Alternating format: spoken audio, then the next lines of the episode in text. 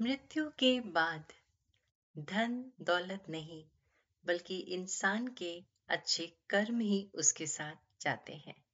चिंतन कार्यक्रम में आप सबका हार्दिक स्वागत व अभिनंदन। एक अमीर महिला को अपनी शानदार हवेली और खूबसूरत बाग पर बहुत नाच था।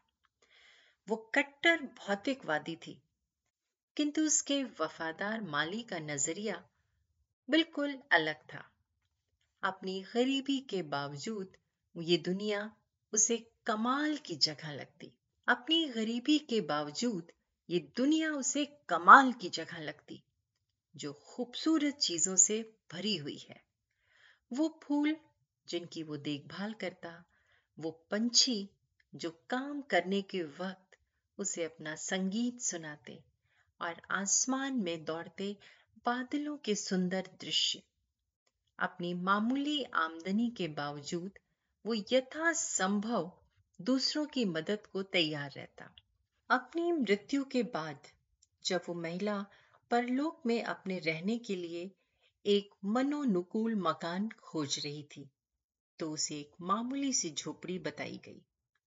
उसने कहा, मुझे लगता है आपसे गलती हो रही है। मैं अच्छी चीज़ों की आदि रही हूँ।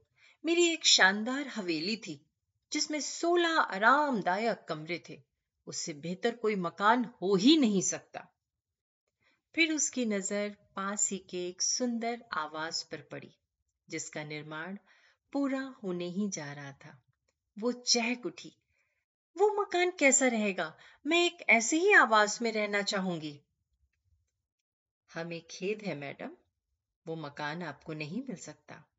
हम उसे आपके माली के लिए तैयार कर रहे हैं। मेरा माली?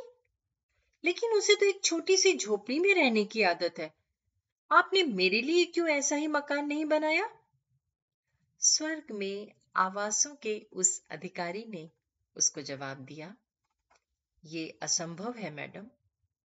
दरअसल ये हमारे हाथ में ही नहीं है। हम इन मकानों को बनाने के लिए सिर्फ़ उन्हीं सामग्रियों का इस्तेमाल कर सकते हैं, जिसे भविष्य में इनमें रहने वाले धरती से भेजा करते हैं। आपके माली ने हमारे पास हमेशा बहुत अच्छी चीज़ें भेजी हैं, और जैसा आपको पता है, आपकी भेजी सामग्रियाँ घटिया थी। सच दोस्तों, सफलता और खुशी के लिए भौतिक मिल्कियत की नहीं, बल्कि जीवन के प्रति सही नज़रिए की अहमियत होती है। चिंतन ज़रूर करिएगा। आप सबका दिन शुभ व मंगलमय हो।